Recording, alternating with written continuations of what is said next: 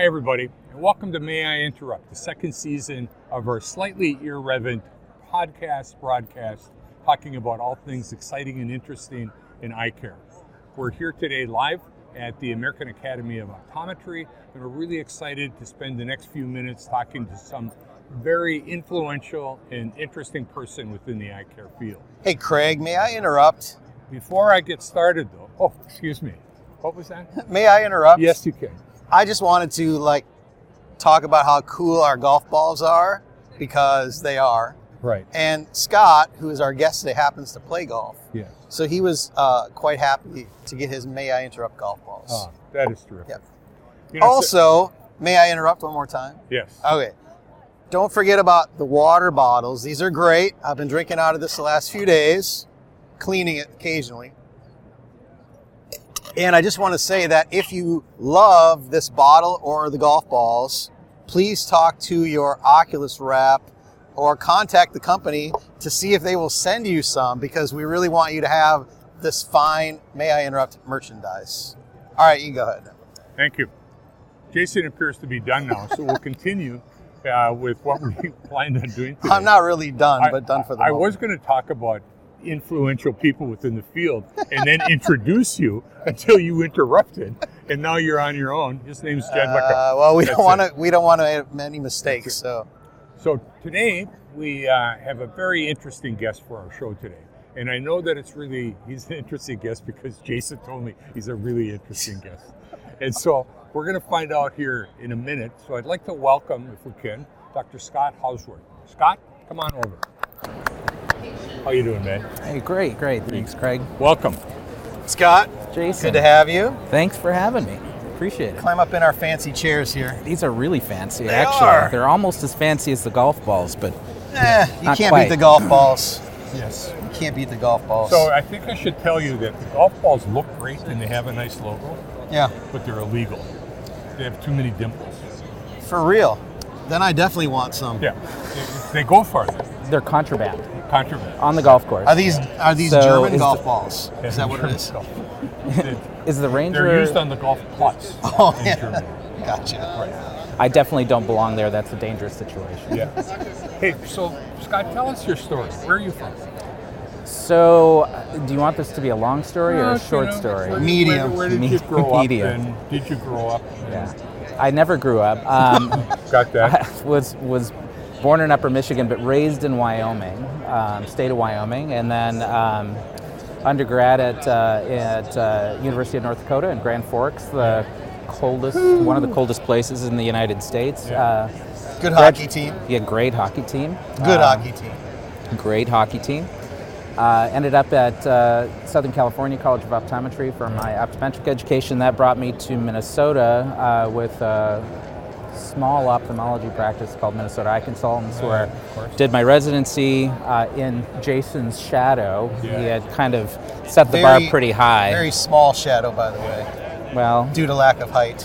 the sun was high in the sky at the time. true. So, um, so yeah, so I followed two years behind Jason, and uh, then remained there for 17 years. In the last four and a half years, I've been at the University of Colorado School of Medicine, where I'm running the Ocular Surface Clinic and uh, contributing, hopefully in a small way, to advancement of So, uh, so collaboration. that's great. So that's in Boulder, is that correct? That is in the Denver metro. We're actually in Aurora. okay. Yeah, Uh, in Aurora, okay. Okay, great. So you're a Midwest guy through and through, pretty much. Yeah. yeah? Vikings fan? From the mountains to the prairies. Uh-oh. He's hesitating. well, Michigan, okay. You can't be a Detroit fan. I am. Oh. I am. I am a Detroit fan. Let's go See, Red we Hawks. should have taken Scott to the Bruins Red Wings game tonight. Yeah, exactly. Ah, We yeah. missed out. On I would that. have loved to have gone to that. so actually. tell me, how the Lions doing this year? Oh boy! Lions? Wow. Uh, yeah, I'm sure they're doing really well. Okay, okay. Just See, it, it- you could do that if your team was much better, but they're not. four So games better than the last time I looked. I think they had to like kick a field goal to beat them at the last second because they were losing up till that It's point. a, it's a W. You count Oh. the W's. Jason. Yeah, more of an ice hockey fan than a football fan. Ah, great. Well, of course, that good hockey team from North Dakota. Right, correct. Thank you. So, get it. Okay, so your area of expertise, right, is primarily dry eye, or Yeah, I would you say do a lot of different things for the some focus on dry eye? I would say probably 80 to 90 percent of what I do in, in any given week clinically is dry eye. Yeah. So we we do a little bit of co-management with uh, with cataracts, and that was relatively new to the university as well. Um, that's that program is expanding, but the majority of my time is taken up with ocular surface disease and cornea. Right. So, did you set up a separate dry eye clinic? Is it structured that way or not? Yes. So, um, so yes, I have a day and a half that's devoted specifically to doing evaluations on referred patients uh, from either other areas inside the eye clinic. Uh, we have a pretty big eye center, uh, or community-based referrals. Um, also, uh, doing procedures on those days as well that are ocular surface related. Um, and then the rest of the time it's follow-ups. So you know the other three, three and a half days are follow-ups from dry eye as well as cataract co-management.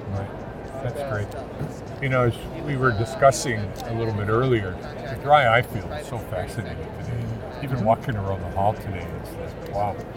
You know, that it's really The number of booths that are and, and- have a dry and eye. big booths. Yeah. right? Yeah.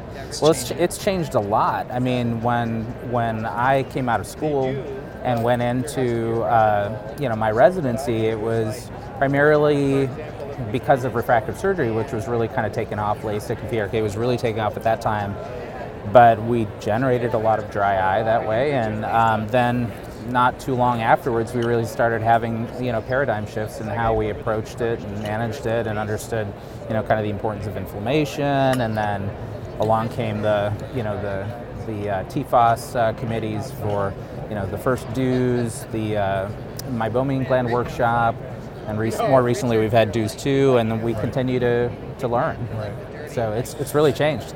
So, uh, in, in the practice, are there multiple people that see dry eye patients, or So I think everyone sees a little bit of it, right? So um, in our department, we have upwards of about seven or eight cornea specialists, and we have um, six or seven optometrists, uh, including our low vision department, and everyone sees a little bit. But um, but if it's beyond where they're comfortable seeing it, or if it's a more specialized case, those end up getting referred to myself. And then Darren Gregory, who's a, um, a cornea specialist, he has a, a pretty thriving dry practice as well. He's been there for 20-ish years or so at the university, so he and I handle the bulk of them. Okay. So the reason I was asking is that, you know, in these larger facilities, multi-practitioners, do you follow or have you developed a protocol that kind of is the checklist on how you manage it so everybody's dancing to the same Yeah. drummer? Or? Well, yeah, so it's always hard to do that with multiple physicians, right? So in my practice, um, this was key, and I think um, you know I started developing sort of like at least a diagnostic, you know, routine or regimen that I wanted the technicians to follow, you know, probably 10 years ago, maybe even a little bit longer than that now. Um, because that was when we started to see our, our first diagnostics. And you know, there's a there's an order or a method to the madness. If you're not collecting information in the right order, it actually confounds some of the data you collect later. So I kind of recognized that a little bit early and, and tried to make sure that the, the flow made sense from both a patient standpoint and a technician standpoint, but it was something that we could gather data from. Right. So so in my clinic, it's pretty regimented. Yeah. So they, they go through a step-by-step process before I see the patient. Right. I mean, it would appear to me that that would be a way to evaluate outcomes a lot easier if the process is in place. Exactly, and we're in the process of doing that now. Um, you know, we have a fortunate to have a team of epidemiologists. We're setting up a dry eye registry, so we can actually track patients and follow them through the process, regardless of whether they're seeing Dr. Gregory and myself or one of the other docs. Um, and we're just in the in the in our infancy at really being able to get that going. Right. That's great. So, uh, Jason, you know that you're known as my co-host. I am. So, are you going to talk? Or Yeah, well, you know, you just have to like give me a chance to cut in here, right? Me? This You're is doing May a I great Interrupt, job. isn't it? You're doing a Am great I on job, the right Craig. show? You're sounding Yeah. great. I got all my interrupting in early on. I'm trying to be I kind to you, you know. But I'm bringing you in because you were smirking at me. I was thought smirking That was a at signal. you. No, it was just the blue light reflecting off your How was cap there. Yeah, right. So, so okay. So I will, because I am curious, because um, I would love to know, like, so when when you see a patient who's dry eye, which we know is that, that's such a simplified way of thinking about it. What kind of when you get done with your workup, what are you what are you ultimately finding? Are you finding that most people it's a it's a gland issue with, with oil secretions? You find there's are you surprised at the volume of aqueous deficiency or combo bladders? I mean, what what do you see as you work people up? And uh, and again, uh, go back to how that change, changed from maybe 10 or 20 years ago, how you used to manage a patient and how you diagnosed it. Yeah, boy, it, that's a pretty long time span. I mean, realistically, when I started really getting interest in this area um, with patients, it was because I was in Minneapolis uh, practicing, you know, close to the downtown area, and we were seeing actually a pretty large refugee population that was coming in from Equatorial Africa that had really horrible ocular surface disease, and they were all kind of complaining about the same things. Their eyes were red, they were uncomfortable, and that's really actually sort of the the fire that got into me to, to try to figure out how can I help these people, right? So patients come to you, you want to make them feel better, you want to alleviate their problems, and so it, it started some furious reading. Um, we didn't have a lot of tools back in those days. It was a lot of artificial tears. It was a little bit of steroids. Then we got you know cyclosporin or Restasis, um, and that I played around with for a, quite a long time before I figured out really how it worked. It's it's not something that necessarily came really intuitively. So it's been I think a lot of trial and error over the first probably decade of my career. Right. And to answer your question, really, I mean, what am I seeing now? I think that's probably a little bit skewed just because of where I am in a hospital setting. We get um, sort of like a main line of patients that come from the bone marrow transplant clinic, so I see probably a abnormally high amount of like graft versus host. Um, I run our uh, ocular cicatricial pemphigoid coordination, so they see multiple specialists, including myself, for ocular surface care.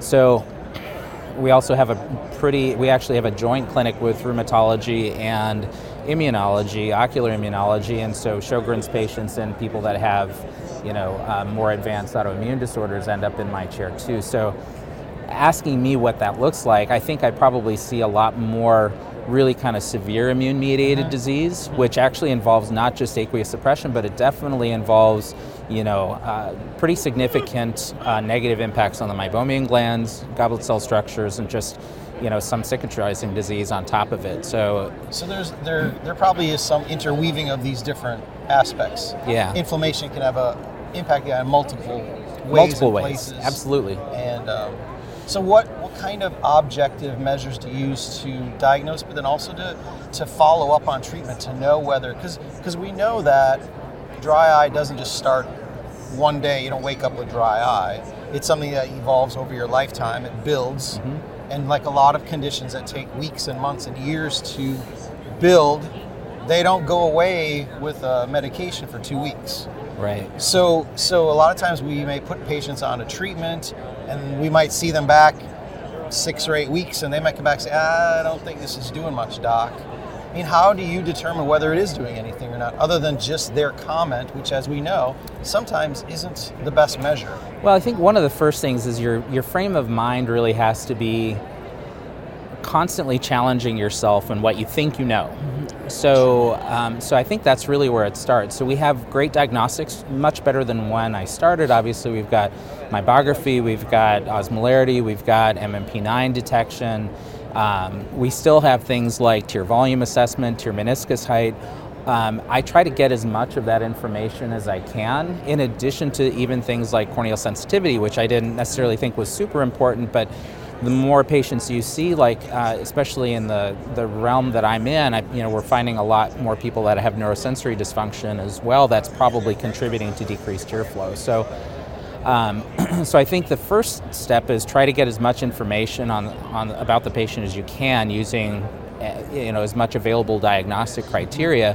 But then when you start them on a treatment plan, which foundationally involves trying to uh, rehabilitate the meibomian glands, trying to calm down any inflammation, um, making sure that they have access or how to use their artificial tears for comfort from time to time during the day. Those are all foundational things that you know most patients I think would benefit from.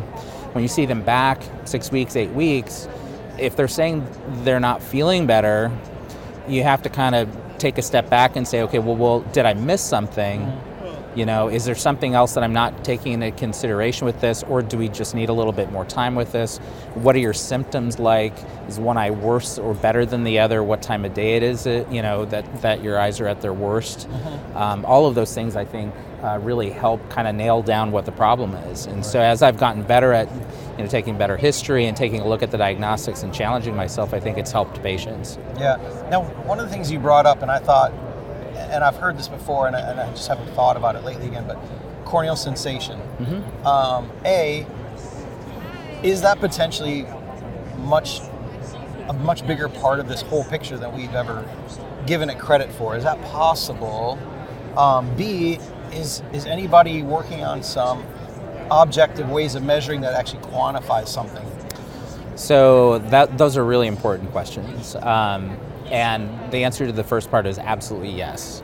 Um, so I, I think the neurosensory system and dysfunctions there actually contribute to a pretty significant amount because we have such a um, codependency of the epithelial health, but then also the feedback mechanisms that Yeah. monitor for and from an external environment, you know, upregulation of tear secretion. All of those things really are kind of driven through neurosensory feedback, and Well, so and you know through a refractive surgery, Mhm. we know what that does. We know um, if you put a scleral lens on your eye, protect. You know, you have you decrease tear production. If you um, if you have a neurotrophic event or whatever, um, you're going to experience dry conditions. Um, contact lens wearers too. I mean, we know that chronic contact lens wear can create a little bit of a perhaps a desensitization of the cornea, and is that we do see a lot of times contact lens wearers blinking less and things like that because they don't feel it and they develop habits of again I, another aspect of dry is blinking Yeah. which i think again Critical. is way underappreciated how that influences the bad habits we develop over our lifetime when it comes to blinking absolutely. but anyway sorry to interrupt that up well, it's the name of the show. Right. I kind of expected it. yeah, a little Uh, bit the, the question is is after i interrupt can you remember what you were saying can you keep Uh, your train of thought through it I hope so. um, so, neurosensory aspects of it, are there ways that we're actually addressing that or studying it? So, the thing is, is that I think neurosensory malfunction, dysfunction is probably a pretty significant percentage of what we're seeing. Now, um, in some patients, it's desensitization or, or decreased sensation, so kind of movement towards neurotrophy, although maybe it, you get into kind of a messy gray area there. But um, then you have the folks that go in the opposite direction where they become hyperesthetic or, or increasingly sensitized, which we know happens when you uh, put inflammation around the nociceptors in the cornea. So, so we are a part of a 23 um, site um, nationwide trial that's looking at that. It's called the Nassau study. Um, it's our PI is out of uh, Tufts University. It's actually non-funded, but it's the first attempt to try to quantify how much of that neurosensory dysfunction is really a part of what we're seeing as dry eye. Great. So, yeah i think that's a whole new realm of objective testing that's waiting for us to figure out Mm-hmm. Um, and then utilize that in, in the diagnosis and management too so yeah, absolutely. I, that to me is probably one of the more um, exciting parts about it. And then, in addition to that, you know, we can actually correlate that with what we see in the corneal nerve architecture through confocal microscopy, because that's another part of what we do um, for select patients in the dry eye uh, or ocular surface clinic. So, right and you have the opportunity to do that when you're working with advanced cases most clinic clinicians are not going to have confocal in their offices but Right. knowing you know that that's an aspect of it too is important Yeah, exactly, and I think it just contributes to the greater body of knowledge of what we're what we're ultimately looking at, um, maybe driven through a neurosensory problem. Right. So, do you think coming from a relatively dry area in Minnesota to another dry area in Colorado, you always hear about dry eye being the incidence of it being so much greater in Colorado. Is that a fact or is that anecdotal? No, I think there's definitely truth to it. I mean, we would see it definitely seasonally in Minnesota with the winters being so cold and a lot of the moisture gets sucked out of the air there. Um, but you know, so we'd have patients that were on more seasonal directed therapy. You know, and in the summertime it's relatively humid. Um, and you know, people spend a lot of time outdoors there in the summertime, of course, and um, in Colorado, our summers are just about as dry, and then we have fire season, which this year went from like you know beginning of July all the way through mid September, where we so, had smoke. so you're saying hot air contributes to dryness? Uh, well, Is that know. why I always feel dry when Craig's talking to me? I think that's a totally eyes different all- mechanism. Oh, I didn't. We'll, we'll notice if Scott starts rubbing his eyes here in a couple minutes. I if that's you're- I, or not. rubbing Depends my eyes talking and rubbing him. my head. I'm not really sure, but um, but definitely we see. I think it being a more year-round uh, issue in Colorado Mm-hmm. uh, with lower humidity, and then again that period between July and September where we're dealing with a lot of particulate matter in the air that just exacerbates inflammation, makes everyone kind of miserable, even if they're doing well on therapy beforehand. Yeah. So you utilize different tests as we're talking about to analyze. Are those driven downward towards the technician or assistant, or are some of these tests that some of the instrumentation tests and so on you're doing directly yourself? Yeah, how, most- How does that operate? Yeah, most of it is. Uh, I try to make it as much technician driven as I can, as long as they have the workflow down and understand why we're doing things the way that they are. And so, you know, we, we recently changed uh, the technician that is working with me, and she's great. She's very uh, eager to learn about a lot of this stuff, and and you know, I want to want to have it make sense to her as to why we do the things that we do. Um, and to get, you know, when we're doing like things like meibography, get good quality images because it, it doesn't help if we're getting like, you know, little snippets of the glands. We want to really be able to image the whole thing. Right, right. So, but I try to make it just from from my standpoint. I try to make it as much of that as tech driven as I can, just because I my part of the examination is still probably you know 10 minutes or so, seven minutes, um, but then I can spend time going over those results with with the patient so that they understand and. Um, you know, while we, we had this kind of shift a little bit because of COVID, you know, for a while I was working with a medical educator that would also kind of reinforce some of the basics. So I don't have to tell patients how to do a warm compress 10 times, 20 times a day, right? So, because that does take a lot of time. Yeah. Right. So, so let's shift to treatment. We talk a lot about the diagnosis, which of course is critical. Having the right diagnosis, you're much more likely to get the right treatment. But what, what, and, and then again, breaking apart the dry eye categories. So let's talk first about. Let's not talk about your advanced severe ocular surface disease mm-hmm. patients because they're they're kind of unique to you and your setting. A lot of practitioners aren't going to have that patient population. Let's talk about your dry patients. I'm sure you're at a university. There's people that just work there whose eyes are dry, and they come see you, or people from the community whose eyes are dry and they don't have.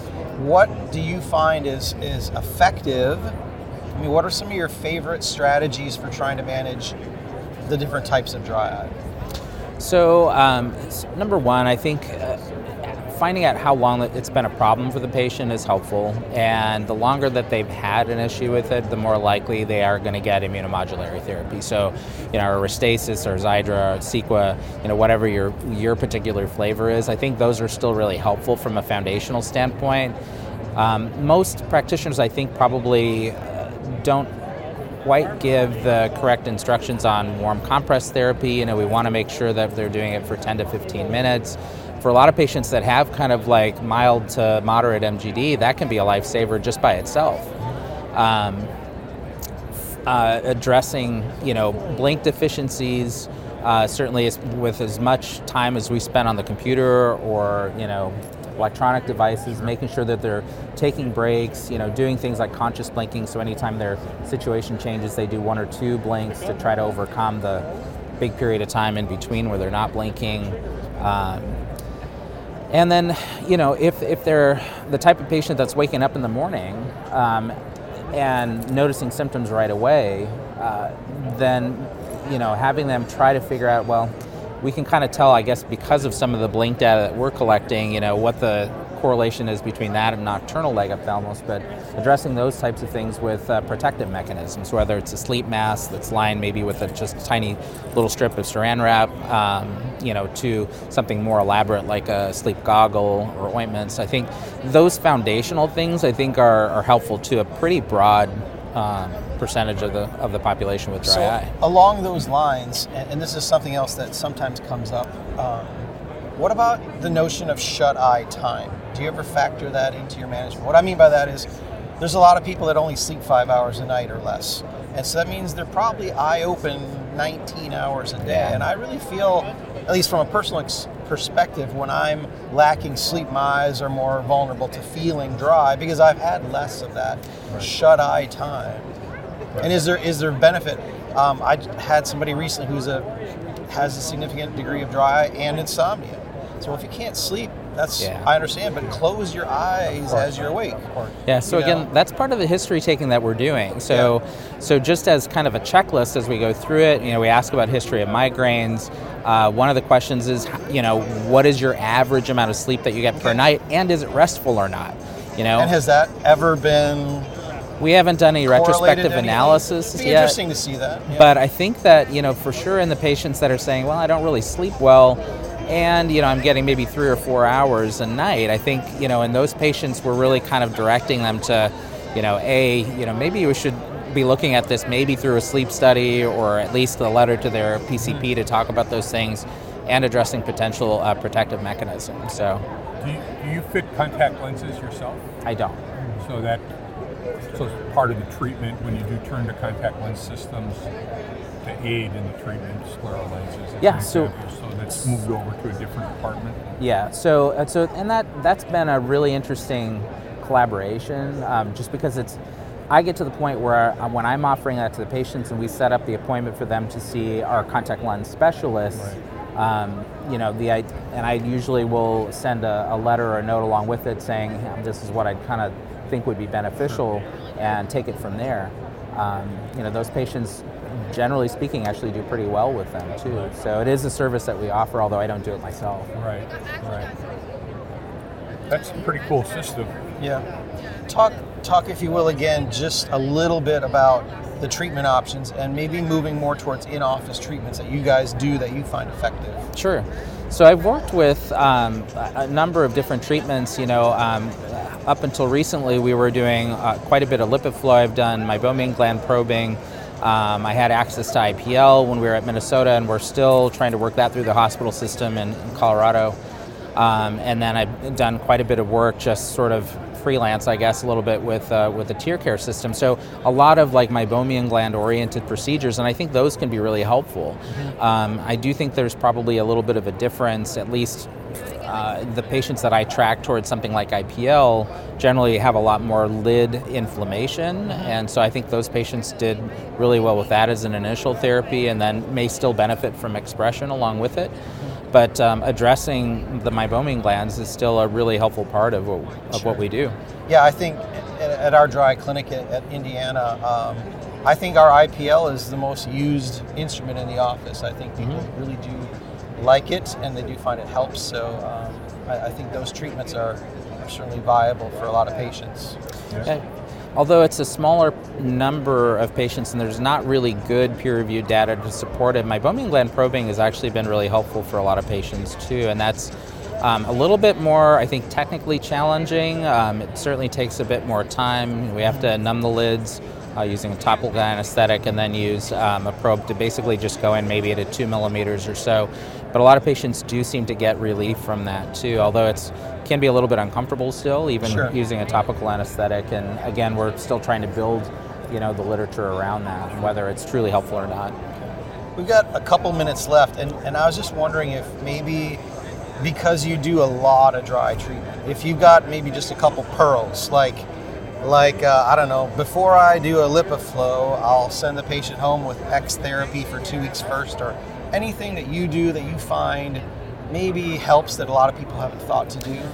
Well, I think when we're doing meibomian gland procedures, or really any procedure in the office, the more invasive it is. This includes probing. It probably includes LipiFlow to some extent. It certainly includes any kind of manual expression where you're kind of mashing on the lids a little bit. I think steroids for um, a week or two afterwards makes sense. Um, Afterwards. afterwards, Okay. right. I don't always start it beforehand, although most patients are on some type of immunomodulatory therapy beforehand, like uh, you know, Restasis or whatever. Sure. But but um, but afterwards, I think it makes sense. I mean, we, cataract surgery these days is a pretty non well not non-invasive, but it's minimally invasive. I mean, we're talking about a two millimeter incision.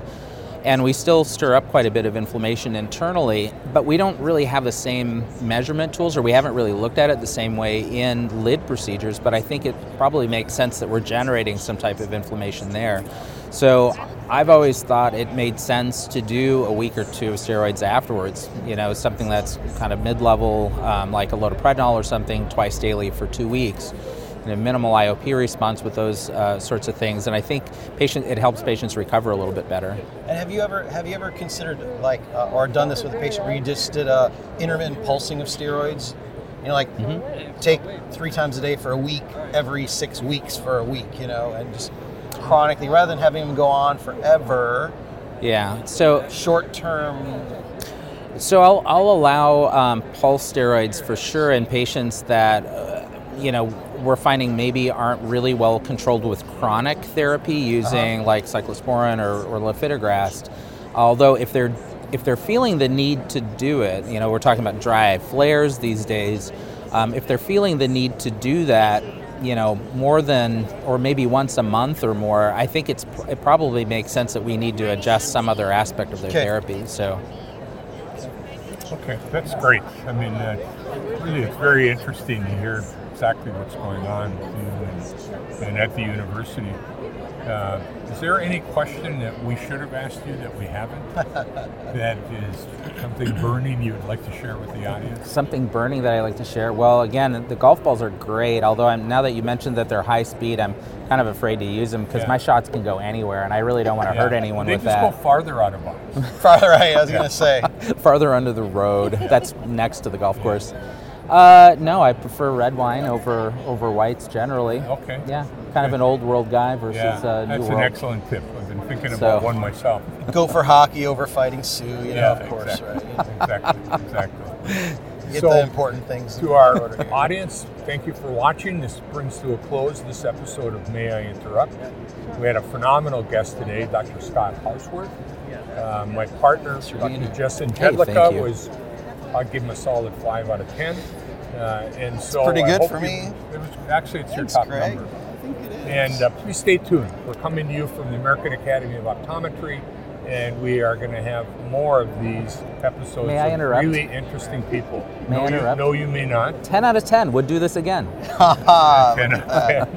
okay, you're vying for Craig's spot. I vote yes. So. exactly.